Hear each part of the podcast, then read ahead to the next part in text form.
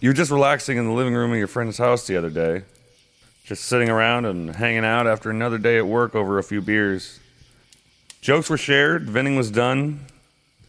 But the conversation took a turn for the sour without warning, though. Your friend's brow furrowed and his tone quickly became more venomous. You can't even really recall what set him off, but it derailed the otherwise enjoyable evening. Then all of a sudden, the table shook. Your friend doubled over with a roar, and his arms swept away the beer bottles before you with a crash. You bolted up in your seat, watching feverishly as your companion's frame began to contort, shrink, and tremble. He shot a murderous glance at you. His eyes were sunken, his, his jawline protruding, his entire face seemed to overwhelm you with a malicious intent. With a snarl and a grunt, he lurched toward you. You tripped over the chair behind you. Gazing up, you could see him clasp his hands together in a fist and raise it above his head. And with a cracking of bone, the first blows connected with your limp body. You knew all too well more would be sure to follow. That's it. I want to hear you scream. It is time to keep your appointment with the Wicker Man. Look at me, Damien.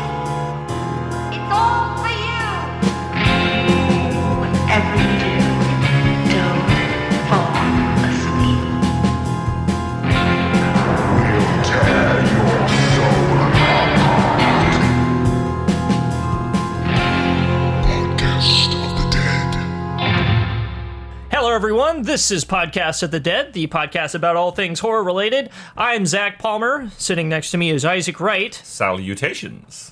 Okay. and very proper. Uh, and joining us from the void is Chrissy Beetle. Right, lads.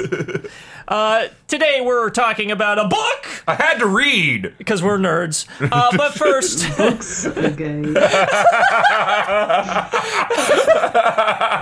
oh man, uh, gay nerds. Uh, anyway, first we do have just a little bit of horror news. Smattering. Just a Oh, smattering. Shit, there's news. Yeah, right. There is just a bit of news. Uh, first, we're going to talk about uh, the famous uh, Neil Gaiman graphic novel slash comic, whatever, Sandman, is being picked up by Netflix. No, which is going to be interesting. It'll be interesting if they do it well or or what. Finally get to see my death GF. Uh, I haven't read that much Sandman, even though I own like six volumes of it. I've never read any of it. It, it intimidates me. I'll, I'll come It right is- on and say it. I it's think that super is what it is. intimidating. But yeah, I mean, I have read like the. I think I read the first volume of it, and it's just it's really really dense. Yeah, exactly. That's why I'm just kind of yeah. like I I got I don't have three weeks to just spend reading this. I don't have the time. Yeah. Uh, but But that was that was me in Hellblazer. I spent an entire summer just reading Hellblazer issues. Damn. That's Constantine, right? Yeah, Yeah, the yeah, the original character. run was Yeah. the original run was 300 issues. Like Oh that's when the God. run shit. ended. Fuck that. But no, I've always I been really read all of them that in too. like four weeks. Jam. Wow. Uh, yeah, I don't know. It's uh, that's too. It's too much to read right now. It's the same with Preacher. I didn't watch Preacher because I never read Preacher, and just Preacher. I know it isn't as dense; it's more comedic. But I just I was kind of intimidated by that too. Preacher was very, I found kind of bare bones. I actually stopped watching after the like halfway through the first season. No, I've heard that uh, not a lot of people liked it. So, eh. yeah, in the I fact that did like it. I just stopped watching. No, okay.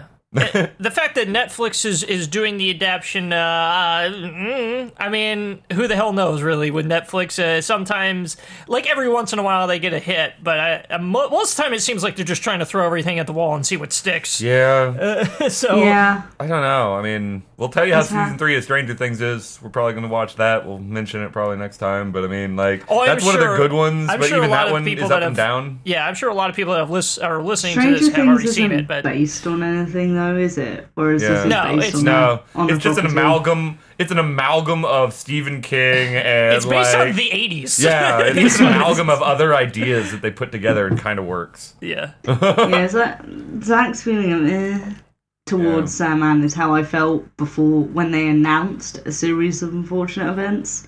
Because it was like, um, they could fuck it up. They could not. They didn't, and it made me cry. So Really? fuck you, Netflix. I didn't. I don't. I'm not a huge fan of Neil Patrick Harris, but I keep meaning to watch it, but I just haven't gotten around to it. I want to watch it because I watched. Uh, I read all the books. Did you so really? yeah. Hey, I also read all the books. They were like my Yeah. favorite books when I was a kid. And I Oh was yeah, mine too. They're great.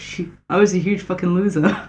Well, Art Y'all special. Uh, I loved all the Goosebumps books, and they ruined it with that Jack Black one. I also loved. I also loved all the Goosebumps books. We can co. There's a Venn diagram No! here. So we can we can exist in the same space. I also was ruined by the Jack Black movie, But I'm the only one on the outside of the Venn diagram in the circle that loves which is that. just kind of a general statement of being ruined by a Jack Black movie. True. But no, but I, but I'm out here on my own in, in my own little part of the Venn diagram of the only person who has seen Captain Simian and the Space Monkeys. So uh, I'll just leave that little gem to myself. We do have a PS2. we have a PS2 game of Space Chimps. yes, so- but it's not the same thing. Different property entirely. I was just that's just a little factoid about us and our household. Uh, anyway, um, also uh, the team that did the horror, horror noir documentary about uh, uh, basically black horror is doing a. Uh, movie on uh, basically horror that's LGBT themed and all that sort of stuff in the history Gay of like shit. LGBT Gay, gay shit. gay, Gay shit. Gay shit. I get the, his- my the gay history of shit. gay shit horror. Yeah. Uh, but yeah, I, I mean, I didn't. I still haven't seen Horror Noir. Did you, have you seen it yet? I haven't. I still. We still need to get shut up. Yeah, I Yeah. know. We talk about. We've talked about this for I like. haven't since, Plug Sure, Shudder every episode, but still have not paid money for it ourselves. we've been talking about Shudder since the podcast started, Yeah. and we really. I can. I haven't got it. can. I can theoretically pay for Shudder right now. I'm going to the Good. gym again, so that was my that was gonna be my revenue stream for paying for Shudder was canceling my gym membership. but now I'm going to the gym, so I'm like, oh fuck. Oh, fuck. I'm coming back to the states, believe so therefore I can't get Shudder yet. yeah. Uh, but you know, at this point, Shudder should really just. We should just ask them if uh, they can be one of our sponsors. yeah, right. Hi, Uh, please sponsor us. yeah. Um, but yeah, that I think that's going to be really good. I'm glad that they're doing Mm-hmm. a uh, documentary on that because uh, I don't think that's a thing that a whole lot of people have done a whole lot of, uh, I guess, diving into. Is, is Most gay horror people specifically? Don't know that dumb man's like people know that Clive Barker's gay. right. People know that, but Clive Barker's people- gay? I know, right? but people don't know that like Don Mancini, who created Child's Play, is gay, yeah. Yeah. and he's like real fucking gay. I love it. His his Twitter, his Twitter is fucking brilliant. I, yeah, his Twitter is really good. Um, What's Twitter? And like James Whale, who created the who did the Bride of Frankenstein, and I'm pretty sure he also did Frankenstein, the Universal horror Oh wow. versions. Yeah. He Right. he was gay, Huh. I didn't know that at all. Yeah, and that was I. when it was illegal to be gay. Yeah. Was Yeah. it straight illegal? We might have talked about this. yeah, in the 30s, Oh, yeah. Oh shit. Uh huh. Yeah. I remember sodomy's still illegal some places, but even then, how do you prove that? If it's Um, consensual and happens in a house and there's no cops present, how do you even? Because Uh, do, you know, cops. do you know what a witch hunt is? Oh, okay. because Have you ever heard police, of the Salem witch trials? uh, anyway, yeah. that's uh, depressing. Uh, the uh, Heather Langenkamp, who we know as Nancy Thompson from um, Nightmare on Elm Street, I love Nancy. uh, wants to reprise her role as Nancy uh, and put her in the Conjuring universe, maybe? and we think possibly Freddy, but that hasn't been explicitly said. And it's just like, why? How do you mix those two together if the the Warrens are real people? They li- they they exist. That museum is real. How do they exist alongside Freddy and Nancy, who are fictional glove. characters? Freddy's glove. That that does it. I don't know. They own his glove. Zach Bagans owns fucking Freddy Krueger's glove. Can Zach Okay. Bagans be part of the Conjuring universe? Oh my god, please. Oh my god. That would Ghost Adventures is part of the Conjuring universe. I want Peppa There we go. Pig. I want Peppa Pig in the Conjuring universe. Can The- you the imagine? Conjuring universe. I'm I'm I'm not gonna shit on Marvel. But I kind of am. But they just ruined everything. the fact that well, yeah the fact that they've made such this big cinematic universe and been so successful with it means that every other company that's also owned by Disney, Yeah. just every other company is making these cinematic universes. I mean, Troma did it first with the fact that like Sergeant Kabuki Man and the Toxic Avenger know each other and were in loads of movies together. Top ten anime Usually it's just background characters, but, But that's different. But like using your thing. own, but that's like, I don't know. That's your own IP for Troma. That's all of, of Lloyd's own IPs. You know what I mean? And putting those together Yeah. makes sense. It's like what uh what what's his face did for Clerks and Mallrats and everything like that. I cannot remember. his- Kevin Smith. That's his name. Yeah. Um, but like that's that's all one big cinematic universe, and he did that because he liked comic books so much, and he wanted Right. to keep everything contained in a universe. Right. But those are still all his IPs. Right. Marvel just yeah bought up every IP known to man, and it's like, Dis- hey, Spider Man is going to fight Luke Skywalker next time, guys. Here we go. No, Disney bought up everything, not Marvel. Yeah. Oh yeah, yeah, you're right. Uh, Disney Disney uh, conquered and annexed Yeah. everything that they could. They're literally like the uh, the world superpower of entertainment. yeah, the the Weyland Yutani. Uh, Yes, they're the Yeah. Weyland World. Yutani of the actual universe. They've been experimenting on turning Mickey Mouse into a biological weapon. Oh my for, God. For, for 40 Can you years. imagine Xenomorph Mickey Mouse? Jesus. my, my blood's gonna gonna melt you. Yeah, thanks, Marvel. That means you've made it. Because, like, Blumhouse want to make everything into a cinematic universe as well. Or is The Conjuring go run by Blumhouse? Is The Conjuring done by Blumhouse? I don't remember. Um, No, I think it, it's Insidious. It is right. Or am I wrong? no, no, no, about no. that, too? No, it's it's not the same universe as Insidious. No, I know it's not the same universe, but I was thinking is Blumhouse Insidious. uh, Blumhouse did too much shit, and now they Yeah, want now we Blumhouse, don't know. Blumhouse did Paranormal Activity. Oh, okay. Um, Oh. but I, I don't know. I can't remember what else. It yeah, I don't know about. The I think they did do Insidious. I'm pretty sure they That's did. what I thought, but I don't Yeah. know about the Conjuring. I, I think the Conjuring's separate. I think The Conjuring's a separate. it just thing. has that same guy in it.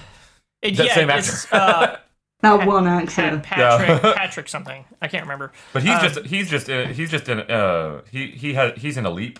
He, he's just in a quantum leap.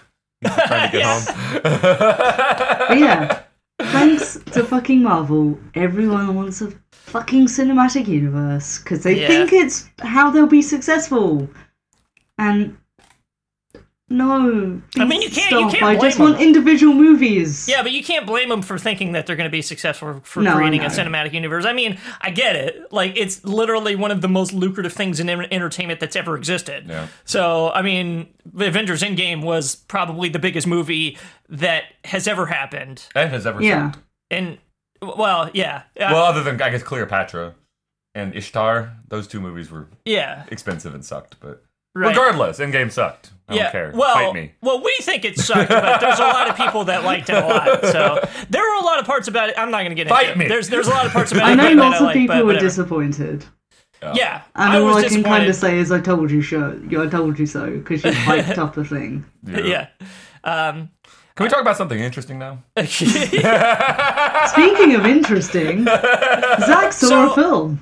I did see a movie. Uh, it- this is a movie that we mentioned a few times, uh, especially when we uh, we were talking about Wicker Man. Uh, but Midsommar came out, or Midsommar, or however you want to pronounce it. But we uh, in the states we pronounce it Midsommar. Um, Midsommar came out, and I saw it the the not really the midnight showing, but the July third, the night that it came out technically, and uh, it is very good. Let me just say that it's it's a really good film. It is very much along the lines of Wicker Man and a lot of like the pagan and folk horror uh, type stuff. Um, and uh, it's the thing is, is I, I have to kind of see it again to really get a scope of it because there is so much imagery in it. There's a lot of like shots to other things in it, and there's a lot of like interspersed shots and stuff. So there's I would have to watch it again to really get the full picture and the full story of it because there's just so much. Uh, let me just say that there is some uh, intense sex scenes in it. Oh, so if that's not your, so if that's not your sort of thing, it with loads of my mates. Okay, yeah, there there is there is one uh, intense sex scene in particular, and there is a lot of uh, full frontal male nudity in it. Uh, uh, I'll say I'll say that I'll say that up front. Uh, can you give me a, uh, just a real quick just synopsis? Uh, Not don't spoil anything, but just like what's the premise of the plot and stuff? Because I really don't. I, uh, from watching the trailers, I just know that it's kind of pagan shit movie. I don't know anything about else about it. I'll try to I'll try yeah I'll try to keep it as vague as possible. Um, really okay. So there's a uh, there's a, a a girl named Danny who. Uh, is kind of having relationship issues a little bit, uh, and then a really like a really intense trauma happens in her life. I'm not going to say what it is yeah. exactly, uh, but basically after that, uh, her her boyfriend and his friends are going to Sweden because they're grad students and they're doing like a thesis paper on like I guess like paganism and like midsummer rituals and all that sort of stuff. And uh, they're one of their friends is from this tiny village in Sweden that has a lot of really pagan practices and all that stuff. It's very, you know, way the fuck out there type place. Uh, so they go to Sweden and Danny comes along. Um, and they they get to this village and uh, they're on psychedelics like most of the movie. By the Awesome. way, they're Nice. they're they're they're like doing mushrooms like the whole movie Fucking sweet. and like the whole that's like a huge part of the film is doing psychedelics is Okay. like and there's a lot of really like the way that they do like like the background is almost always like pulsing and like moving Yeah, that's how it looks. it's when you're on it's a yeah. it's a really it's a really interesting and I feel like a realistic interpretation of of psychedelics Mm-hmm. no, pul- kinda- pulsing is exactly the word, word you use when you're talking Yeah. about like how the walls look and stuff like that. But uh, but drugs. much like the Wicker Man, it's got like a slow boil, Mm-hmm. like thing, like more and more and more intense things happen until the end, and then the end is just a complete fucking cacophony. cacophony of shit fucking Yeah. happening. Nice. Uh, but it builds tension really nicely, and it does tension really quietly, uh, which yeah. is really good. Uh, and I, I really enjoyed it. And I feel like I'm not a huge fan of the actors in it. I feel like the acting was a little strange. Mm-hmm. Not really bad, but just strange. And like the choices that they made were interesting. Mm-hmm. Um, but it was really good overall. I really enjoyed it. Uh, Does it relate to Hereditary at all? Is it like it, No. was it directed by the same person or anything? it was directed. It was directed by uh, Ari Aster. Yeah, Okay, that, but- okay, that's what. I, yeah. yeah. a lot of people are comparing the two Yeah. uh, online and stuff from what I was reading, and I was like, Yeah. oh, I, I just wasn't aware that it was the same director. Yeah, yeah, Ari Aster. Um, and it is it's a it's a beautifully shot film. Mm-hmm. First of all, it looks amazing. Uh, it, all the the locale that they chose for it, I don't know where the fuck that they actually shot it. They may have actually shot it in Sweden, but it looks great. It is such a beautiful movie, like the way it's shot and everything, and the colors are fantastic. And just, I don't know, it's really upsetting. It's a very upsetting film, like on like a it. lot of levels. Yeah. And uh, there were some people, some of my friends were saying that I, I, I don't really like that they build it as a horror movie because it wasn't really a horror movie. And I'm just like, yeah, it was. What what planet do you not think this is a horror movie? I don't get it. Like maybe it's not as intense horror as you're used to. It's, But it's like not a like, different. but you wouldn't classify it as a thriller or no, something like that. It was it's definitely, a horror, film. There's Okay. some really fucking horrible things that happen in this movie that are like really like what the fuck like type things. Like what the fuck. I saw Uh, that there was a. l- Everyone's saying it's really. There's a lot of good gore, but it's Yes. only when needed. Yes, there is a lot of very particular and creative gore in it. Yes. That's how I felt about Hereditary too. I mean, they didn't overuse gore at any point in that. It was all like really fucking spooky. Yeah, there there is more gore in it than in Hereditary. Also, Yes, be there is- upset for me. The nearest cinema showing Midsommar to me is fucking Brighton. Give us, give us a Give a- us an uh, idea of how- idea how, That's- far away that That's is. an hour away from me. That's um, not bad. Yeah. Like if we had to go to Dallas for like well, an well, art house show for, or in, by. Texas standards, not that bad. by True, British okay, standards, really sure. bad. The Yes. fact I'll have to Get get, on the A21 and go down there. the Oh my fact- God, the fact shut that I have to get a fucking shit southern train to fucking Brighton to watch a movie. I might see if the the lads are all, are all up for like a, a Brighton trip in like a couple of days when I while I still have time off. If you see it before I do, I'm gonna be kind of upset. I'm like, well, that was, that It was a wa- real trick that they had to do, and I still haven't seen it. I can go right down there. yeah, you fuck. I'll have to spend at least thirty quid on a fucking train. Well, I mean, I had to spend thirty dollars at the movie. go in for You can eat beforehand. get popcorn and, and a drink, and now I have no money. Oh my god. Black Black Books is great. Yes. Uh, but anyway, uh, to summarize, basically what I would say is that it, you probably will need to watch it more than once to really get the whole idea of it. I guess uh, it's not that it's like a really hard to follow film. There's just like a lot in it, you know, because you can totally get and understand it and completely comprehend it and really absorb it in one watch. But I feel like for you to really get like the full experience of it, you would probably need to watch it more than once. Uh, but it's it's really good. In my opinion, it lives up to the hype. I think it's really great. Um, and I, I we still don't have a rating system. Um, I would give it whatever the uh, the, the Give it- highest rating. Give it Swedish man dick. Now, how many Swedish Ooh, man dicks? Okay, uh, out of seven, uh, let's say six and a half Swedish man dicks. Beautiful. I like I like the idea of starting any kind of rating system with out of seven. I love that for whatever reason. Yeah, It's like a dial that goes up to eleven. It's just wow. Well, why? se- seven's a really satisfying number. It is. That's why 7-Eleven is called 7-Eleven. It's not for any actual reason other than the owner knew that both 7 and 11 are numbers that a lot of people relate to and find satisfaction from, so he just named his franchise 7-Eleven. they are moods. You lo- yeah. Yeah, you, you learn so much by listening to this Yeah, podcast. we, we, we are uh, an educational resource more than anything. Uh, but anyway, like, for instance, you're going to learn that as soon as the news is over, I'm going to go pee. you learned something today. okay. now for the main thing.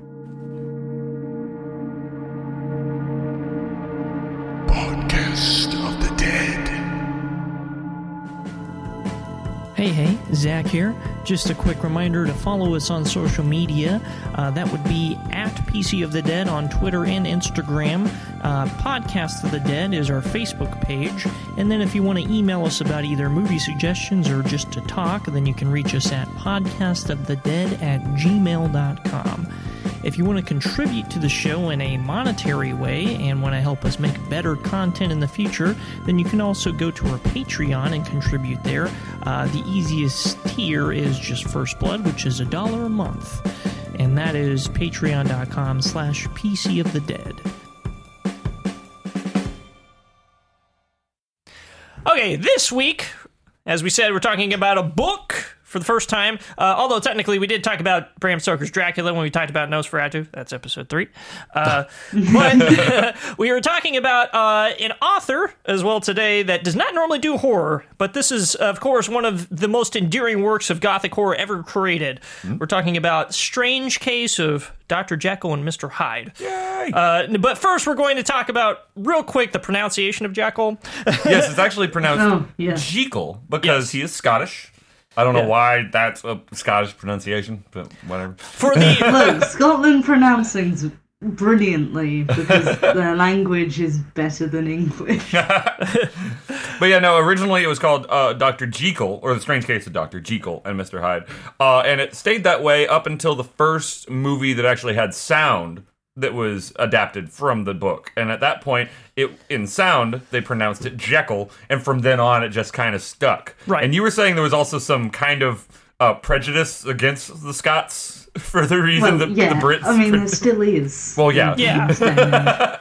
but um, because British people are shit, they there is sort of talk when discussing it that historians think that British people also called it Jekyll so that they didn't have to sound Scottish when they talked oh my god. because poor Scottish people in Victorian London no no no not allowed and, and not to be like not not to have some sort of Scottish pronunciation erasure here, but just just for the the purposes of this is how we know that it's said just from from be, it being retconned essentially. We're going to pronounce it as Jekyll because we're not like pretentious. sorry Um, but yeah, Although I will use Jekyll when I do talk about it with other people because I am a pretentious cunt. yeah, yeah, we know. anyway, uh, so let's talk about the plot. Yeah. So if y'all haven't read it, and um, this is a book that I feel like it has been lost in translation a lot. It's it's changed over the years. But anyway, basically what the story is is uh there is a man named Utterson, and he is of Scottish society. Well, no, actually, no, it is set in London, the- even though Yeah, they're British. Correct. Robert Louis Stevenson is originally from Edinburgh, but uh, the story is set in London. So there is a man named Utterson who is, I believe, also a doctor. No, he's a lawyer. He, uh, he Why, is, governor? I'm a lawyer. but he is a lawyer, and he's good friends with a man named Doctor Jekyll. But you don't find out about that until a little bit later. But he and another one of his friends uh, do daily walks around London just because they have to do something because there's no TV and no internet. because they're rich. Oh, come on. 1886, they didn't have Wi Fi? Hey, there were airports during the Revolutionary War. Remember? Oh, God. Don't, fucking, don't talk about that, man. Do not talk about it. I thought that was hilarious. That's the stupidest shit. Anyway, so they pass by this door uh, on a kind of a dingy street where there's just a whole bunch of people to just hang out in front of it a lot, and the, this building has no windows, just a very like ratty looking door. And one guy's like, "Hey, you know what that door is?" And the other guy's like, "Nah, never seen it before. I did see somebody come out of there once though. It was fucked up." And then he relates the story about how he saw this man who was very disheveled in appearance and just really fucked up looking, just is like out trundling along one night, and he comes to a corner just as this little girl is coming to a corner at the same time, and he proceeds to just trample over her entirely. Uh, he doesn't say that he killed her, but everyone gets super pissed off about it. And he eventually grabs him, and the parents of the child want him dead, and the doctor gets there and it's like, wow, this child's close to death. Fuck this guy. And everyone's about to like call for his head, essentially. And he's like, nah, I can make this right, bros. I can pay you money. And so they're like, "We don't believe you. How do you have money?" And so he goes to this door, this uh, this nondescript door on this crappy side street. He goes in, comes back out with a check for a hundred pounds, and they're like, "We don't believe that this check will clear." And he's like, "It's cool. I will stay until it does." And so he goes to them to the bank in the morning, and he cashes this check for a hundred pounds, signed by Doctor Jekyll, and it clears and then he goes off about his merry way. And he's like, "That's the only time I ever saw anyone come out of that door. He's fucked up. I hate him." So, for whatever reason, this story sticks in Utterson's mind, and he starts dwelling on it how this person could have access to the funds of Dr. Jekyll, who is his friend. And so, basically, the rest of his portion of the book is an is an investigation into who Mr. Hyde is and what his relationship to Jekyll is and he becomes of the opinion that Dr. Jekyll must be in his debt or is being blackmailed by Mr. Hyde, because that's the only reason someone of such good standing in high society would have anything to do with someone named Mr. Hyde. And the reason he's so fucked up about it is because he owns and officiated, I guess is the term, Dr. Jekyll's will.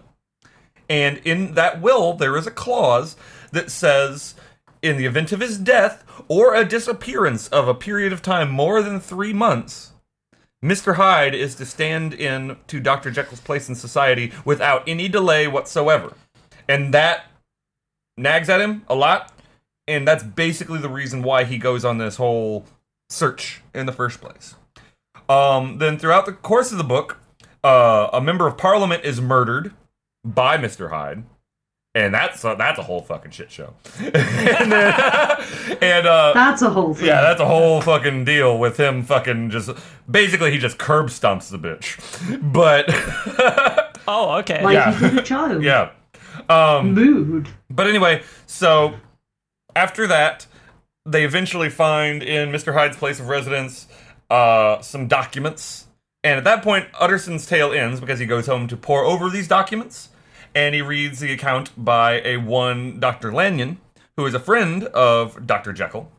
And in this account, we learn that Lanyon was asked to retrieve some items from his study, from Dr. Jekyll's study, and bring it to a man who will appear in his name, which just means, hey, I'm a friend of Jekyll, yo. So he ge- takes these items to him, and at that point, Hyde, uh, who is this point we know to be Hyde, says, All right, you can leave right now, and you don't have to know what's about to go down. Or your curiosity can get the best of you, and you can find out what happens when I drink this fucking Kool Aid. And, Oh God, You drink the chango juice. yeah, exactly. change your juice. As Lanyon stays and witnesses Hyde turn back into Jekyll Mm-hmm. in under most horrifying circumstances, and he dies like a week later. he just gets fucking freaked the fuck out and just fucking dies, but leaves all this information for Utterson to read after the fact.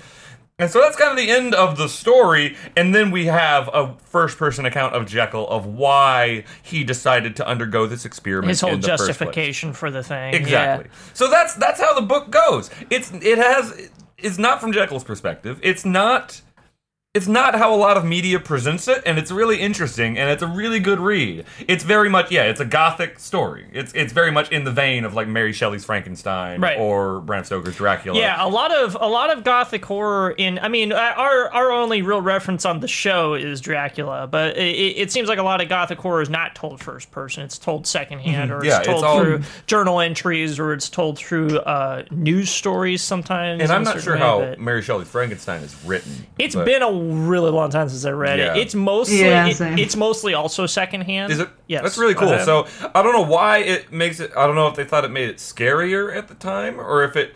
I guess it's kind of the same reason as like a creepy pasta is the way that it is. It's always like a few hmm. degrees of separation from like what the actual pr- thi- subject matter is. I is. do think in the style of, of late 1800s gothic horror, I feel like indirect storytelling does make it better. Mm-hmm. It does. T- it gives it an air of mystery about it. I think. And I guess it could make you feel like I, in in most of them they're presented obviously as fiction, but just Right. like weird internet rumors Yeah. go around, it gives you the air of possibly this happened. But and I think we mentioned about about it already. But i i traditionally, Robert Louis Stevenson uh, did not write horror. correct. He he wrote mostly adventure stories. Yes. Um, really quick before we get onto the subject of Robert Louis Stevenson, I had uh, a quick a quick uh, fact about his life that I thought was really telling. It was really interesting and kind of gives you a little bit of insight on who he was as a person. Okay. So uh, he was sick most of his life. Uh, so he was. Uh, I think they say it might have been tuberculosis, but he was he was very ill for nearly all of his life. The con- That's They a can- very Victorian London Yes. Yeah, disease. well, the contemporaneous view is that it was tuberculosis. Uh, I think it, later it was diagnosed as something else, like a permanent like enlargement of some of his like bronchioles or something Oh, like shit. that. But But anyway, yeah. as a result of this, uh, growing up, he had a nurse, and her name was Alice, Alison Cunningham, and she was known very lovingly as Cummy. I, I, yes, I, I, I did know that. Yes, but I fucking love it. you're I didn't know that. you're, I'm so you're, glad I you're a huge that. piece of shit. You know. Ooh, get me cummy. Get me my the cummy. Oh yes! Oh boy, can you imagine that just being echoed throughout an old Victorian household? Bring me cummy, please. I, I need my cummy to administer my my lung draining juice. Oh my god. This okay. This is the kind of content you come here for. This is, this is all. That's all I'm gonna say. Is you come you come to this podcast because you want that. Uh, anyway, Okay. I've been. Bringing I, me w- my cummy to administer my lung draining juice is not a sentence I expected to hear today, but I Oh, did. man. I don't you, think you, that's a expect sentence. some- you expect something else to be drained when, when you speak of Uh-huh. cummy in polite conversation. I don't think that's a sentence that anybody ever has expected to exist.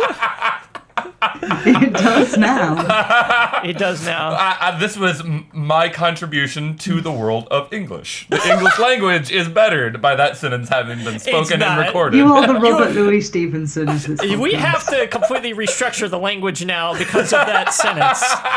I'm just I'm just saying. Okay, to backtrack a little bit, I've been waiting to, fucking since we started to to, it- to I have a bookmark in my book Oh, I specifically know. of her. I know you've had the book in your hands Yes, this whole and time. it's been mainly And I'm for just this. like, what is he about to spout? Uh, but anyway, a little bit more about Robert Louis Stevenson that actually matters. Uh, that doesn't matter. I mean, that's like he was an interesting dude. Yeah, no, he was Yeah. born. Uh, he was born to a rich family, uh, or an affluent family. Uh, I don't know if I would call them rich or not. Uh, Upper middle class, definitely. they were Um, in in that time. They were fucking rich. Okay, so in high society, and so he was born, uh, and he, like I said, sickly his, most of his life, and that prevented him from going to lower school most of the time. But he eventually was admitted to university with his father's help, and uh, contrary to his father's wishes, he decided not to pursue engineering, which was what everyone wanted for him, and instead decided to pursue law. Even though he decided to pursue law, got his degree, and passed the bar, never practiced his entire life, and instead spent all of his time writing and traveling. Really, he traveled a lot, which must have been a tremendous financial strain and something you could only do if you were in the upper echelon of society. But he went all over the place. In Europe, he met his uh, uh, eventually wife, who was married to an American man at the time. When she left, he got super fucked up and butthurt about it. Um, eventually, he went. Please and- don't ever say butthurt. Please don't ever say that. anyway, he went to California eventually, and they did get married after she divorced her husband. And they lived in California for a while, and then eventually, because of his health, they moved back to England, like the southern shores of England, I believe, where it's it's one of those places where the the sea air is supposed to do wonders for the health Right. and all that type of shit. Yeah, and um, except the southern towns were really fucking awful. yeah. But anyway, so he traveled around most of his life, and one thing that I learned as a result of all this is uh, toward the end of his life, he went out into the Pacific Island regions. He traveled around Hawaii and um, some of the other places out there, and eventually ended up in Samoa and became a really big um, person in the Samoan fight for freedom, and is actually buried there. He is buried Yeah, in Samoa. yeah. So uh, he had a really interesting life, and apparently his contemporaries, some of them really did not like him, and other people thought he was a really cool dude. Yeah. it's really strange, and uh, like even scholars today don't know how to really feel about his personal life. Some people think he's a piece of shit, and other people are like, yeah, he's cool. But I don't know. He sounded like a nice lad. I mean, yeah, he did fuck around with a married woman, but it's Victorian. It's Victorian areas. Who didn't fuck each other's wife at this point? Oh God. Yeah, fair enough. Um, Did you fuck my mom, Santa? did you- did you fuck we reference a lot of It's Always Sunny on this podcast. Oh I my God. apologize, but at the same time, I love you. It's Always Sunny. Yeah. Anyway. But uh, but yeah, so that's Robert Louis Stevenson in a nutshell. He's no he's known for this, and his other really really big one is Treasure, Treasure Island. Island, Um, uh, Kidnapped is apparently a really big one too, but I Yeah. haven't even heard of it. I don't even know what that Uh, one's uh, about. yeah, I hadn't really heard about it until uh, I started researching this. But I mean, it may have been like much more popular, like when closer when it came because out. Mm, it was a historical fiction and stuff yeah, like that. So yeah, but but yeah, a lot, a lot of the stories that he wrote were typically adventure tales, like uh, like Treasure Island, Kidnapped, The Black Arrow, stuff like that. And they're meant to be young what we consider now is young adult fiction kind of Exactly, yeah. it's never Uh-huh. it's never like hardcore fiction for adults really it's, Right. It doesn't get too deep he Right. didn't write a whole lot of long novels like long form novels although he was inspired a lot by crime and punishment apparently he says he never finished it but it almost finished him that is what he said of crime and punishment and i feel the same way Yeah, yeah, I feel the same way. Uh, yeah, but um, we'll, we'll talk maybe about his stylistic departure and perhaps why he had a stylistic departure uh, a little bit later in the Mm-hmm. episode. First, we're going to talk about characters, which are a really huge part of this. i mean this that's whole all story. the story really is Yeah. is characters Yeah. Yeah. And of course, we're going to first talk about uh, Dr. Jekyll. Yes. Uh, what's, what's his first name again? Henry? Is it Henry, Henry yes. Jekyll? In, in one of the movies, I got thrown off because they called him Harry, and I was like, Har- why the fuck? He's mentioned Harry a couple of times in the book. It's kind of like a nickname. Oh, is it? Oh, okay, that makes a little more sense. Are sense. those interchangeable names? I don't feel like. I don't know either. Yeah, I thought Harry was Harrison and Henry was just Henry. I think Henry no, was. it's, it's kind Hank. of just a nickname. Britain's weird There's- like that. I thought. I, I thought Hank was always a, a. It was like a nickname for Henry or something like that. It's I, I can't remember. American nickname. Yeah, for Hank. Hank definitely sounds very American, but Yeah. I think that's just because we watch a lot of King of the Hill.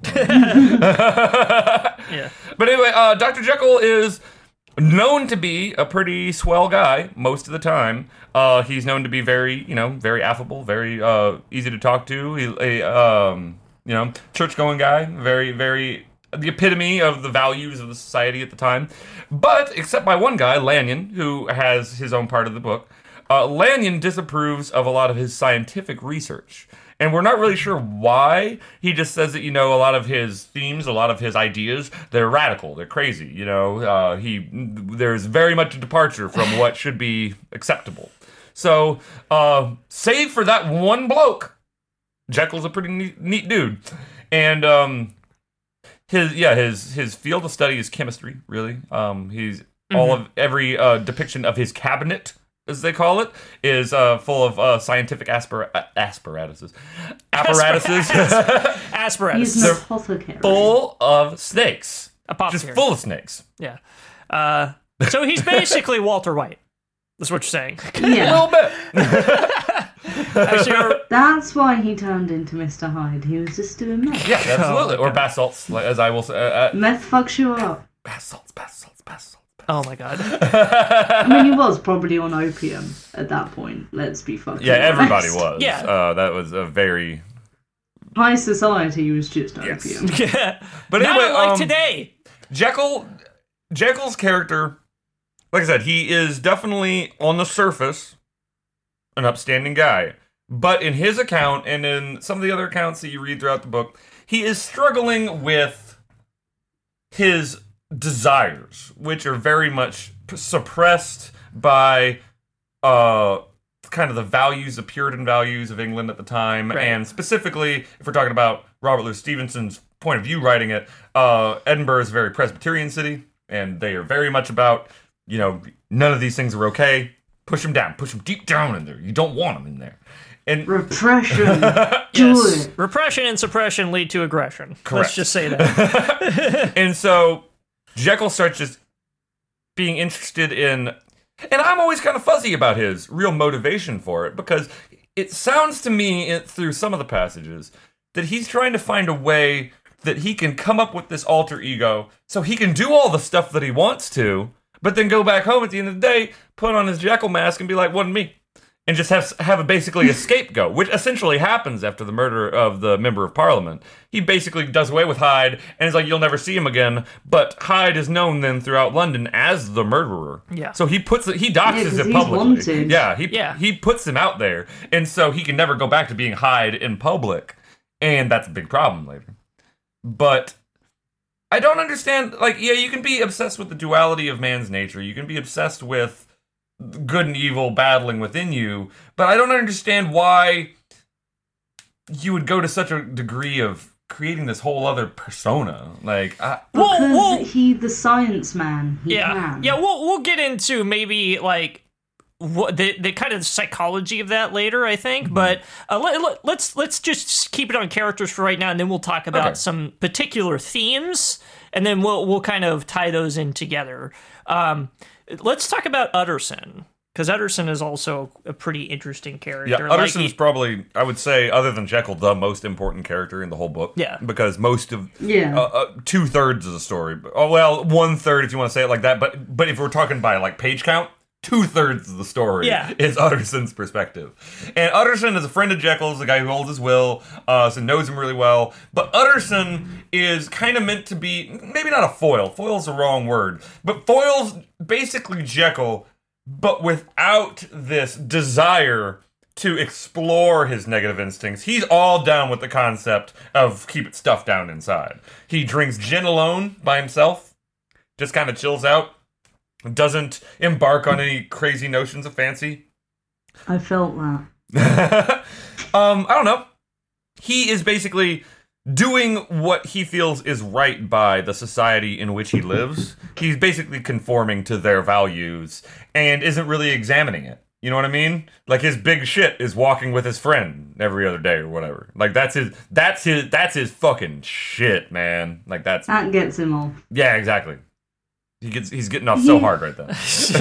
Utter- That's the thing. Utterson and Jekyll are two. They're two sides of the same coin in terms of where they are in society, but they're the different sides of the coin in terms of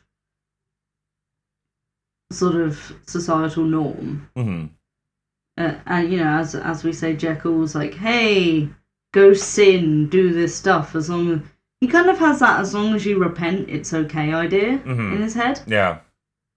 Whereas Utterson is like, no, no, think the bad thing, no, do the bad thing, Right. don't, just, just don't. And he, he remarks on it a little bit when he's thinking about the fact that Hyde may have blackmailed Jekyll. Because he talks Yeah. about I know for sure, you know, I've done shit in the past, and God, if those came back to bite me like this, I'd be up shit creek. but he's like, but he even I think he even says something to the account to the uh, like eventually saying that, but nothing I did was like that bad. Like I had my Yeah, indiscretions. he wonders. He does wonder sort of what Jekyll has done to Right. be blackmailed, Yeah, because he's like, which wow, that puts the seeds of doubt in his head about his friend. Right, correct. And so it's weird, and uh, I don't know. Uh, like Utterson is definitely, on the face of it, he's a pretty simple character, but at the same time, he goes through a lot of turmoil, internal turmoil, Yeah. over what's going on with Jekyll, and the fact there's so much uncertainty with it. I mean, well, it's it's a really upsetting thing, Yeah. to be witnessing, witnessing, especially in regards to your to your like basically best friend, you know, Mm-hmm. yeah. Uh, and, and it's just like this sort of thing where you're just you're just like there. What do I not know about him? you know what I Mm-hmm. mean? Like that is that is making this whole thing happen. Right. You know what I mean? There's got to be something. It's got to be the most the worst thing imaginable, right? You know. Mm-hmm. Yeah.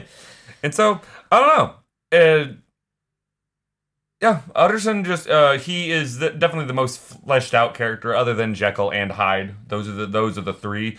The other character to talk about is Lanyon, who doesn't have as big of a part in the book. Basically, what Lanyon does is uh, he's the one that sees the transformation of Jekyll. He's the only one that actually sees that as a second person, as opposed to just Jekyll seeing it happen to himself.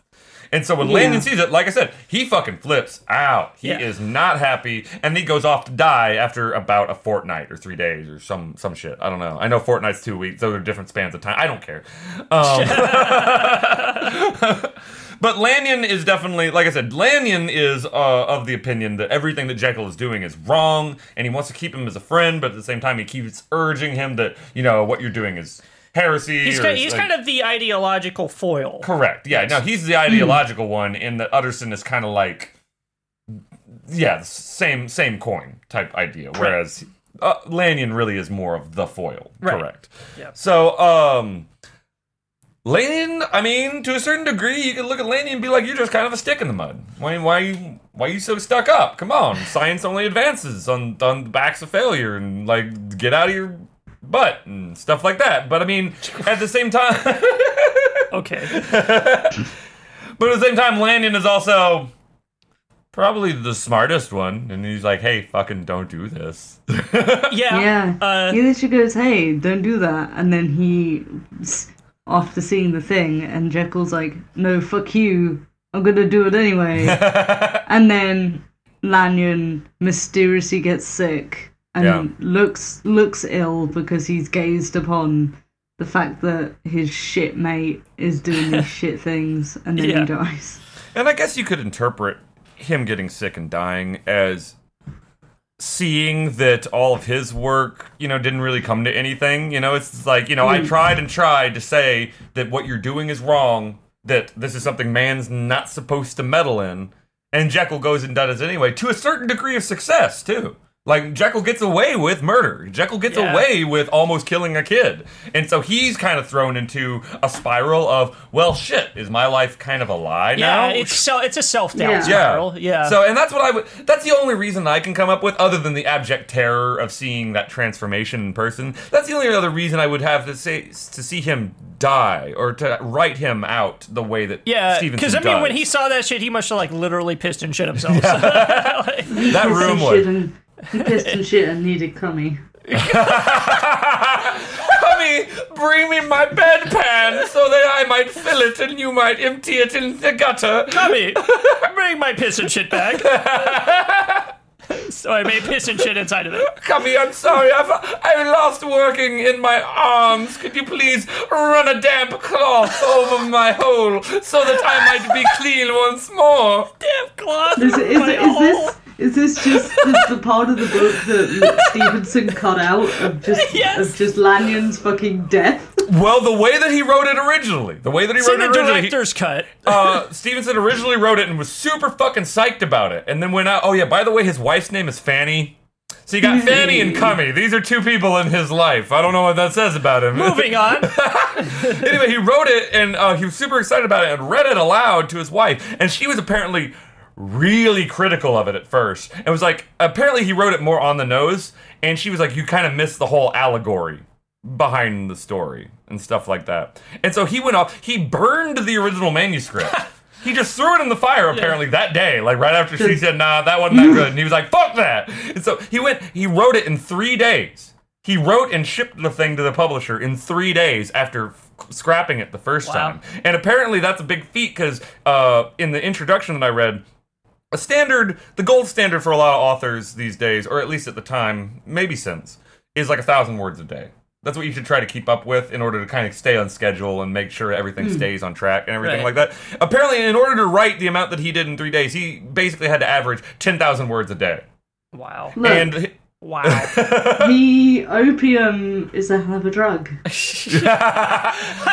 but um but apparently they they said that it was a real feat because he couldn't do anything physically intensive because he was so sick. Like at that point, he was having like hemorrhages, like intestinal Yeah. hemorrhages or something. Yeah. And so they were like, yeah, to see him working like this, it was physically paining him. But he was also happy about it because he was just like, this shit's good. I like this. This is Yeah. awesome. Yeah. So, it, so it's an He wrote interesting. it to spite his wife. yeah, exactly. Nice. But so anyway, I don't know how we got off on that track. Uh, so I guess Cummy, just br- bringing up. Cummy again, No, got no, no, no, everything but- off the rails. No, that's that's really interesting. That's, Yeah. that's really interesting. I meant to mention it when we talked about Stevenson, but, Well, now but again, Cummy went off. now we're talking Cummy about- is the reason that I see. is. We're just talking. we're talking. That's that. We're talking about the book. That's all that matters. We're on topic in general.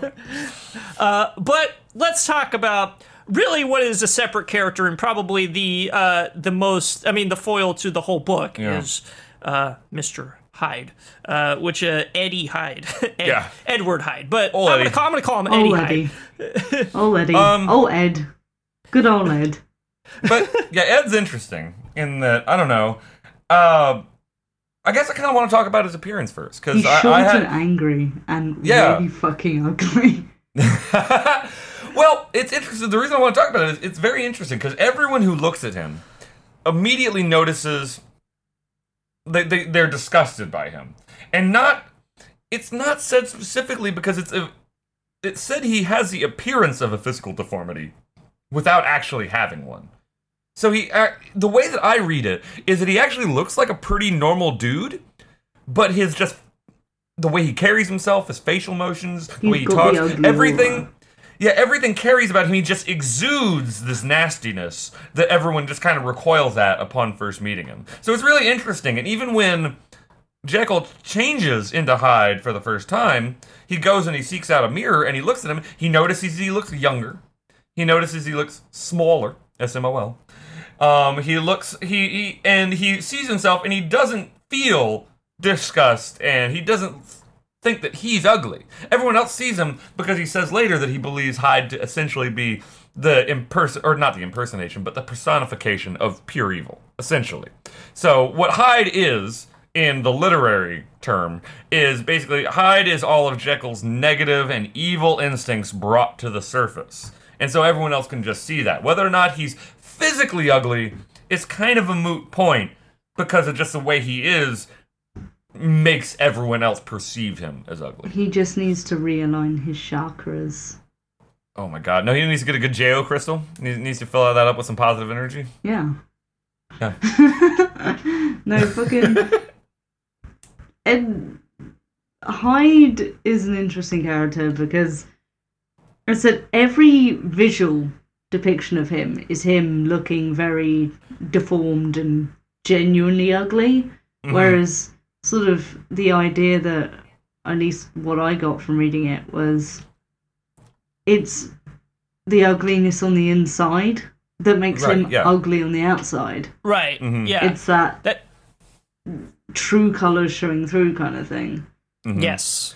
And he starts out um much more frail and much more smaller. Like I said, every depiction of Hyde in the book is that whenever he changes into Hyde, his clothes are just hanging off of him because he reduces in stature. Mm. Because Jekyll's supposed to be nice and built and, you know, pretty sturdy of a man, whereas Hyde is like small and Gollumish and just like cowers in the corner. Yeah, very, very upsettingly small. But Like me. one of the main problems that Jekyll runs into is that the more time he spends as Hyde, he becomes unable to control his ability to change. Mm. Later on, he starts changing into Hyde without knowing. Like he's walking along, and all of a sudden he feels nauseous. and he Changes feels in weird. his sleep. Yeah, he well. changes, and that's how it becomes. Is he can't go to sleep for more than like ten minutes Right. without waking up as Hyde. And it's also said that as that happens, Hyde begins to grow, like he begins to get a little more sturdy and stuff, whereas Jekyll starts to become more frail and sickly. So it's basically his evil side is winning out. Basically, he's losing control of the goodness in him that he sought to retain while exploring his negative instincts. And his negative instincts are pretty much all that remain by the end. And that frustrates him a lot. He he's mad that the thing he thought could have happened did. yeah. like, who would have thunk it, right? Um, it's like that Eric Andre sketch. Just it's just um you know he's just shot sh- shot down. It's like oh, Mister Hyde did this. um, but I don't know. But yeah, but Hyde is interesting, and I love the depictions of Hyde in the book whenever it's an action scene. I love like my three favorite parts. We're not going to talk about favorite parts at the end because it's kind of a book. It's kind of different. It's different, yeah. Um, my three favorite parts are definitely the action scenes with Hyde. I love when he tramples the little girl. They ma- they they they. Out of, Paint- con- out of context, that sounds awful. I know. but they paint the picture really well. They say he's like a juggernaut and he just runs straight over her and she's just left screaming and stuff. And it's just very evo- evocative. And I love the fight that he has with the me- member of parliament because I see it in my head as like some weird anime uh, because I'm a nerd. and so I Like an anime see fight. I see this member of parliament walk up with the with the closed eyes and the smiling. You know, you know the face I'm talking about. Very contented anime man with all with some slick back gray hair, and he walks back up to the guy that has the Robotnik stature, the with the really big torso and the spindly legs and the, the really thin arms, and he talks to him for like five seconds, and then Robotnik just starts flailing around wildly and then just clocks him in the side of his head with his cane and he says he he clubs him to the earth is that's the term Loves him to the Yes, earth. oh my that's the god. term. That's such a great. I know. Oh my god, it's such a great like phrase. Yes. Clubs him to the to be to, to be more accurate with the current meme, a, re- Oh. a good depiction of that, and also would tie into the time period, would be um the JoJo meme of Dio and Jotaro. Although that's in the eighties, but Dio's from the eighteen hundreds. Oh my god, you don't need to explain it. i don't even know what you're talking about it- But it's- then, like, it's a meme of like Dio walking onto Jotaro, and it's like, oh, so you're approaching me, and it's just, or see, Dam Danvers? Is it Danvers or Denvers? we talking ronnie james dio no, we're talking about we're talking about JoJo. JoJo's oh Bizarre Adventure. god damn it i don't know this Yeah, yeah, no, no, no. I know the exactly. The, I know go, exactly. Oh, the- so you're approaching me, and Yeah. Hyde to be the Jotaro saying, I can't, I can't kill you without getting closer, or I can't beat the shit out of you without getting closer." oh god okay That's- Yeah, no, no, no. I know, I know exactly the meme you're talking about. Uh, I'll show it to you later. Isaac. Okay. but yeah, it's that is that is a good meme. I don't know why you had to bring that up, but It's, it's what I thought. I'm trying to make it contemporary for the kids. but anyway the other thing i like about the, for the the Zoomers, oh. is that a term I guess now it is. God damn it! I hate it. Anyway, the other part about the member of parliament scene that I really like is he talks about after he clubs him to the earth, he then just starts punching him and stomping on him like a child while he's on the ground. He talks about him splintering his bones audibly and stuff. You're just like, Wow. whoa! Wow. It's really dark in that one scene. Nice. It's pretty fucking sweet. And so, and then the other scene that's really good is seeing him change into uh uh, Jekyll again later on and him growing back into his body and stuff like that. So there's a lot of good language in this. And actually, that's another thing I want to touch on really quick. If any of you do decide to pick this up as a result of reading or wa- uh, listening to the podcast today, it's kind of a hard book to read because it's, it's in that Victorian style. Yes, that and just his his vocabulary and his word choice and stuff like that is very Victorian era. So it's kind of it's flowery and it's kind of hard to read. If you're sitting there and you're thinking you're gonna get through it in like a day, you're gonna be like, "Whoa, I have to stop for a second so I can redefine to myself what English is because I don't remember anymore." It- it's like it's like Yeah. reading Shakespeare, kind of. Maybe not It that. took me two bad, days but- to read, and I can I know, only right? get through a book really quickly. And it's Yeah. only nine, like the original seventy story. something pages. It's ninety six pages, if I remember right. It's like ninety six pages, Yeah, and I just had to keep stopping. And yeah, I know. Same way. I was, you know, I was reading it on like Skype Stephen, and I'd be like, I'd stop and I'd just be like, I got wordy again. yeah, no, that's really how it is, and you just have to sit and you just kind of have to digest it for a second. And I found myself having to think. It's like, okay, what does that word mean? I know what it means. Come on, contextual clues. Let's just get it out. Come on. like Yeah. it's, it's it's kind of a rough one, but uh, like I said, it's very much of the time. And so if Yeah. you if you've ever read anything, I Did- bet I bet y'all- sh- Frankenstein's like this. I, I can't imagine Frankenstein Not being not, any, it, not any as different. seriously, and I feel like Dracula is actually a pretty easy read. Is it really? Yeah. Uh, but have y'all ever read Jules Verne? Have you ever read that? Yeah, It- Jules- Oh, Jules 20,000 Verne is Leagues. wordy. I, I, I, Dickens I is wordy started as Twenty well. Thousand Leagues and couldn't. Yeah, Dickens, Dickens and Verne are very much like in this style Mm. Yeah, this of like is very, very, Dick- like very much like Dickens. 'cause very, I've read very verbose in a particular way. you Yeah. know? that that's the way I would put it. Um, but yeah, I mean, sty- I think stylistically that was just that was just the way it was. Which at is the time. strange, and this is a good place to talk about this. Uh, I don't remember Treasure Island being like that. I remember Treasure Island being a lot more accessible. But Or- I, I, think I it's think, 'cause like I said, more- it, it, Aimed towards children and younger audiences.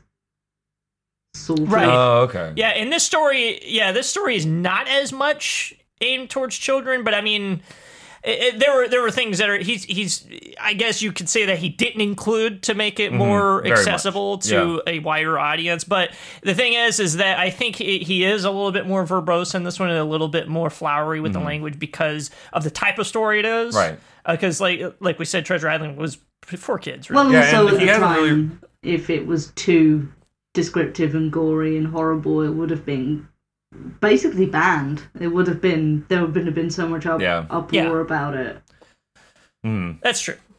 So I, I don't know. It's just it's just interesting because he hasn't really written a whole bunch of other stuff like that we would consider classically as horror. Right. Uh, in the little collection that I have, there's another story called The Body Snatcher, which is apparently uh, influenced by the Burke and Hare murders uh, in Edinburgh around the time of. He, they were contemporaries to Robert Louis Stevenson, I believe. And uh, he was inspired by that. And what they did, they killed like 15 people and then um, sold their cadavers or sold their bodies for experimentation. Which and, is like, uh, that's what H. H. Holmes did. yeah, so Yeah. Um, he was inspired by that. So that's the Body Snatchers. Uh, that's not very long. That one's only like 20 pages. It's very much a short story, and it's basically just this guy talking about, wait, that doctor's here? He's fucked up. to go on to go on a tangent here for just a second, you were saying that uh, when the play adaptations of this first came, the earliest play adaptations of this came out, you said that uh, w- one of the actors that was in Yeah. it they thought was Jack the Ripper. so this was written in uh, 1886. 1886, and the Jack the Ripper murders happened two years later. Yeah, in in 1888. 1888, yeah. So uh, around the time of the Jack the Ripper murders, this uh, Dr. Jekyll and Mr. Hyde became a stage play that was being performed qu- quite often, and uh, they definitely went as far as they could, making like the transformation scenes and stuff like that really scary because they, talked about they how in the morbid shit in Victorian England. yeah. So they talked about how uh, the transformations and stuff for uh, one actor, the, the original actor who played Mr. Hyde and Dr. Jekyll, those transformation scenes were so extreme that it had pe- like women fainting in the theater and stuff like that, and men running out scared and all this type of stuff. That actor was so well known to be this character who played Hyde, who turns out he his own the transformation scenes. People thought he was doing it with like acid or chemicals that were distorting his appearance. No, all it was was they put different lighting on him. They put like green lighting on him. He made funny faces and he like gave himself like a hunchback posture. Like that's all he did, and that fucking freaked people out, and that's hilarious. He's, he was a Lon Chaney type. yeah. Look, but um, it, it didn't take much to scare Victorian Britain. Honestly, like they loved all this doesn't morbid much now. stuff. Watch Brexit. They loved it. Yeah, honestly, you could have, you could, you could have honestly just had like a guy fart in a different room and just Yeah. say, "Oh, I'm a fart ventriloquist," and they, they would have probably killed you. Uh, but anyway, so that original actor who played Hyde uh, was so scary and was so kind of synonymous with horrific things that when Jack the Ripper came out, tons of people started writing into the police with like tips and stuff on who they thought Jack the Ripper was. Yeah. Like tons of people started writing in about it. There is literally a subsection of true crime like detective type people called ripperologists Mm-hmm. that have studied Jack the Ripper for uh, like hundreds of years. So it's But- I mean So yeah, the actor that played Hyde was one of the people that were that were pointed out as that's Jack the Ripper right there. He's scary. And so So if, I, so if I shove green lighting on my Yeah, face, exactly. I could be considered a Jack. I could be considered Jack the Ripper. yeah, yeah. Um, but so yeah, I don't know. Um, just a strange book for Stevenson to write, kind of. But Yeah. uh, it's just, it's a good. It's, Yeah. a, it's one that I enjoyed. I Yeah. enjoyed. I, I don't really like reading very much these days. I have a lot of other shit going on, but I sat and I read it, and I'm Yeah. glad that I did. Yeah, it's a good book. Yeah, I don't Um, have the time to read. Yeah, right. So let, let's talk about a little bit about themes. Um, so obviously the most in like obvious one, I guess, is the duality of I guess human nature and kind of uh, like intrusive thoughts that we have. I guess that we don't really act on um, because. It, you know, obviously there is the the duality of Jekyll and Hyde, but really that's like a bigger commentary on human nature Yeah. uh, which is you know that's that's an obvious interpretation of it. Um, but I, I think the the other characters kind of play into sort of uh, allegories for things. Like Lanyon, I would say is like kind of the uh, conservative society, maybe perhaps, or like kind of a more uh, a a more like level headed kind of perspective on the idea of like duality and intrusive thoughts uh, as like personified.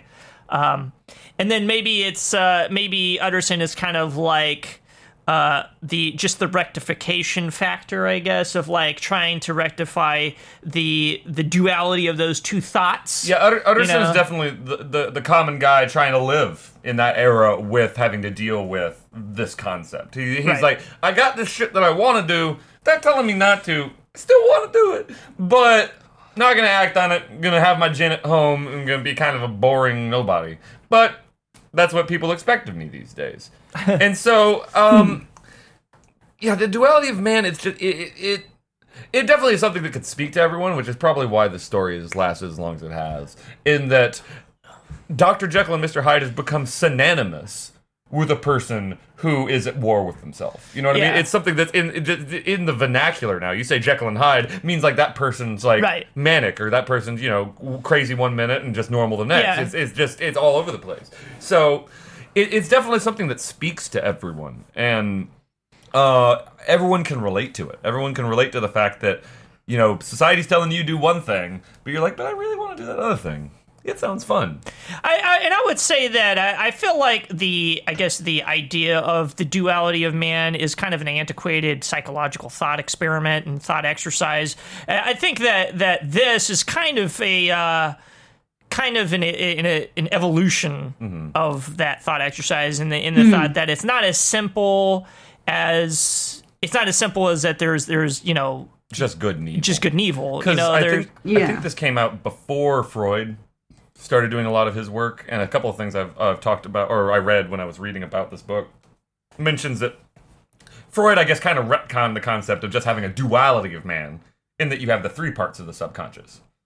And so this is really this is really a kind of more, more just the conscious and subconscious mind of the conscious having to present one thing to society, but suppressing all of your other things into the subconscious. Whereas Freud definitely delved a lot deeper into what drives us as humans, not just that you got bad shit and you got good shit and that's it. There's more like, well, I mean, it's not necessarily that what your subconscious urges are bad. It's just they're being motivated by different things. Right. So, like I said, it kind of we we've come a little bit we've come further than psychology, and obviously Stevenson wasn't a psychologist. He wasn't trying to make Right. any kind of scientific statements with this book. He was just trying to talk about this, just probably in his own life, because definitely he he seemed to have some have some vices, yes, and uh, everyone does. And I think that's really more of his commentary more than anything else.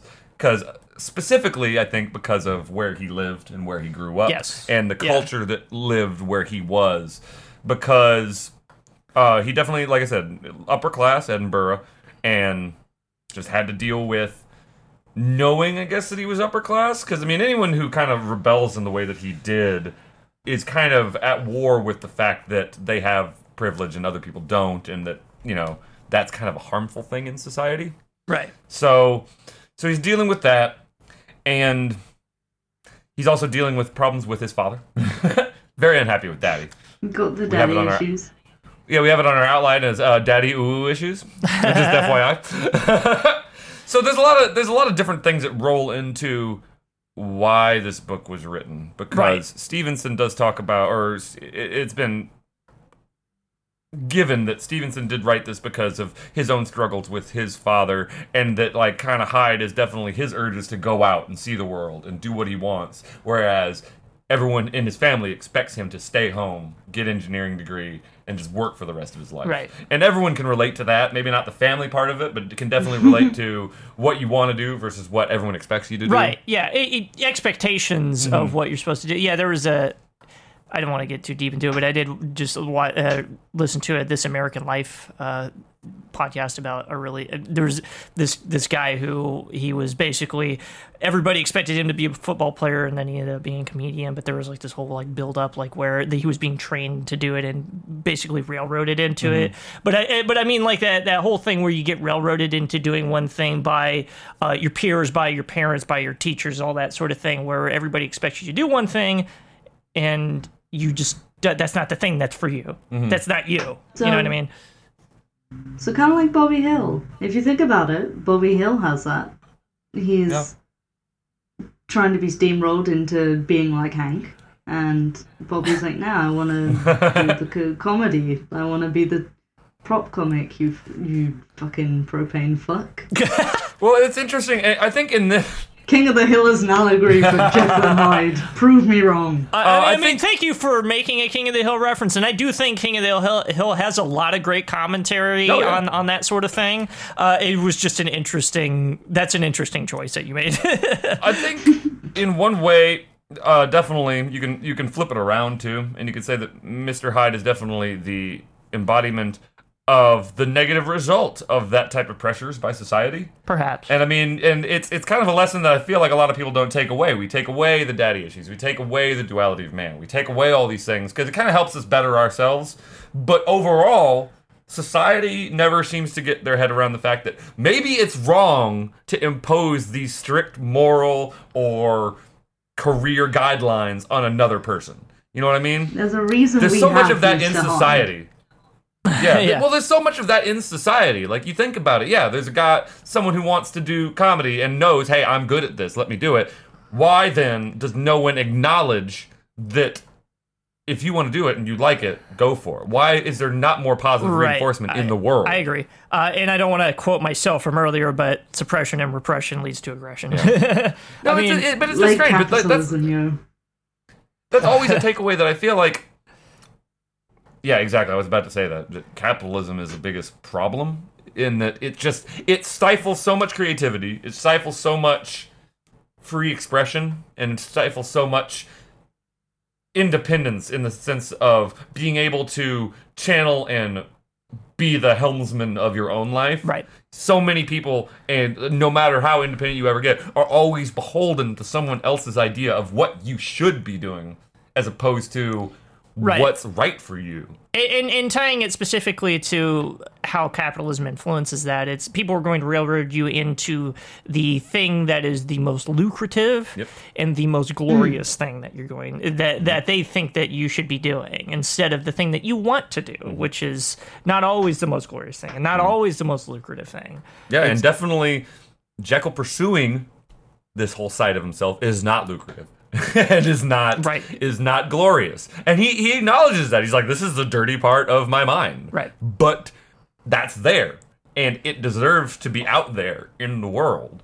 And Maybe not wants- maybe not to the degree yeah, true. But Yeah. but in in some way it shouldn't be repressed because then that leads to the degree in which it manifests itself. I mean, we all love a bad boy, but not a fucking stomper of kids. Kid Stomper. Uh, I don't know. I You think spent the being a nonce, I guess. see Uh, uh, yeah. the, the I- thing about I'm gonna Jekyll. get a shirt that says Kid Stomper on it. Uh, the thing, it does sound like a good punk band name. a Kid Stomper. Yeah. Oh, it's a very. It's just a Ramones cover band, but just call it. Dr. Jekyll and Kid Stomper Hyde.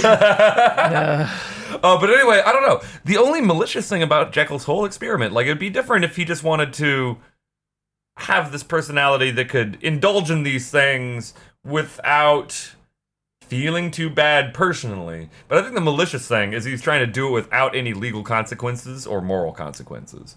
Hmm. yes. You know? And that's the malicious thing. So I guess that's another takeaway is that unfortunately you do live in a society and have to do yeah. Okay, guys.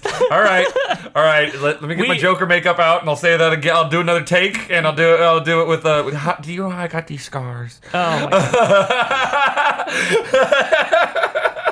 God. we certainly live in a society. Oh, but so it's malicious to think that you should be able to do whatever you want and get away with it all the time. That is an unhealthy way of thinking, and I think that's one thing that this book does show us.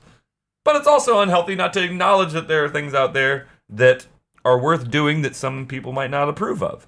So it's it's a a balance. I mean, he's a narc. I call him a narc. Uh, I don't know, but there, I mean, there's, and obviously a book that's been around this long, we're not going to be the end all, be all psychological evaluation of a l- historical novel from 1886. We're not We as smart as they Louis were back then. Stevenson. We ain't We're that smarter in some ways. We're smarter than, in some ways than they were back then, but not in other ways. Like, I think scientifically, mechanically, engineering wise, we were much smarter than they were back in the day. Philosophically and morally, to a certain degree, I think they were a little bit wiser back then. Sometimes. Ah, Sometimes. nah, nah, I wouldn't say that. No. Yeah, I wouldn't say that. I wouldn't say that. I think they're much like, much like te- technologically, even. I would say that there are uh, there are peaks and troughs. Okay. Uh, there are there are peaks and troughs. I would say late 1800s, kind of an ideological trough. Really? Oh, okay. yes. Um, uh, there there are you know there are different parts to it. There are different degrees to it. But I, I would say that they're. I wouldn't say that they're they're Isaac, the psychologically British superior. colonies existed in that time. Yeah. I think I meant more among people, um, among thinky people, not necessarily among the whole of society. even then, I would say not No, necessarily even now. then, certainly I just, I just feel like I just feel like I don't know, like philosophy and spirituality and all that type of stuff has kind of gone by the wayside. And I'm not a spiritual person, but I mean thinking about it rather But than like just I like said, shoving it down. there's always throats. peaks and troughs of that. Yeah. There are definitely periods of time where the, where spirit, spirituality was not as important as it as it used to be. Mm-hmm. Uh, I mean, think about just all of the the dark ages or the period where the church was incredibly corrupt. Yeah. Uh, you know, it's not it's not as simple as as it's we used to be more thing. pious. Yeah. You know, it, it's just there are different degrees and there Mm-hmm. are different time periods of things happening and you know all that sort of thing. I don't know. We just don't think a lot anymore. I guess is my point. Like you don't see a whole lot of like. We don't think critically. Let's put it that way. That's, that's a good way. Yeah, To put it. uh, yeah. our, our I think biggest uh, problem right now is attention span. Yeah. I think I think that's an issue. I don't think necessarily that we can't think critically, and I don't think necessarily that we don't think. I think it's it's largely that our attention span has been compromised. True. Okay, Yeah. I- and I agree with that. That Yes. that is what I will agree with. I think people, yeah, people back then definitely had a much bigger attention span for sitting down and think, ruminating on something and thinking about themes and ideas and Yes. like philosophical and psychological intentions or meanings. We just don't do that. And we want we want more Spider-Man movies. By the way, I saw Into the Spider Verse and it was good. Okay. Anyway, um, we, we kind of glossed over some of the other stuff that we were going to talk about, but I think we did touch on a lot of really great things. The only other Um, thing I wanted to mention, and we, we were just going to mention adaptations super quick. Um, if you watch any of them, you're going to be kind of off put by the fact that there's a lot more meaning of romance or a lot more inclusion of romance and sex in movies than there is in this book. I don't know why. They just add characters in. They just were like, this is a good book. Let's add some shit to it that the original author didn't write. It's like, okay, cool. Thanks, guys. They do that with all books.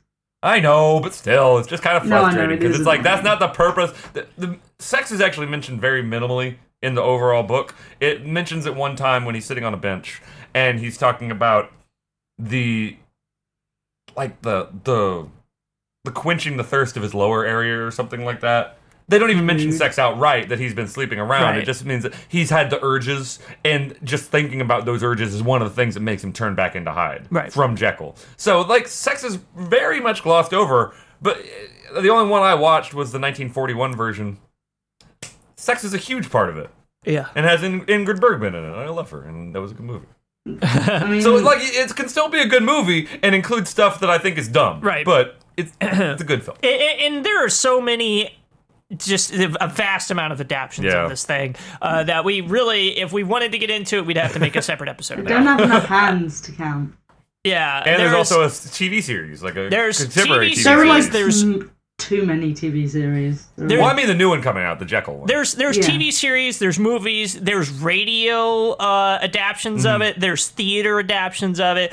We don't. There's no. There's not enough fucking time Yeah, to and- cover all of that shit. and I think that it just speaks to the staying power of this story. Yes. And like I said, even though some of the ideas are dated, and even though it's kind of flowery language, and even though it's kind of kind of a simplistic view of human nature, for whatever reason, it speaks to people, and it's been Right. around since the fucking 1800s for a reason, and Yeah. people still want to come back to it over and over again. There was an NES game made about it. Why? Why was there an NES game made about it? This is not even a lucrative property for a game. I say that a lot about, uh, about a lot of NES games. Uh, Toho made it, by the way. yeah, oh, Toho really? made it. Yes. oh shit! oh fuck! Why does that it. make sense? Now I gotta play it.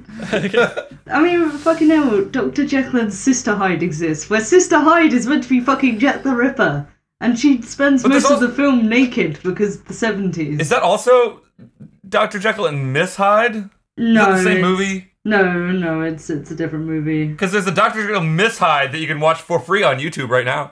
Yeah, there's a 19... I think that was the 80s, though. There's a though. Okay. 1971 film called Dr. Jekyll and Sister Hyde, and yeah, it's uh, Sounds fucking cool, actually. it's wild.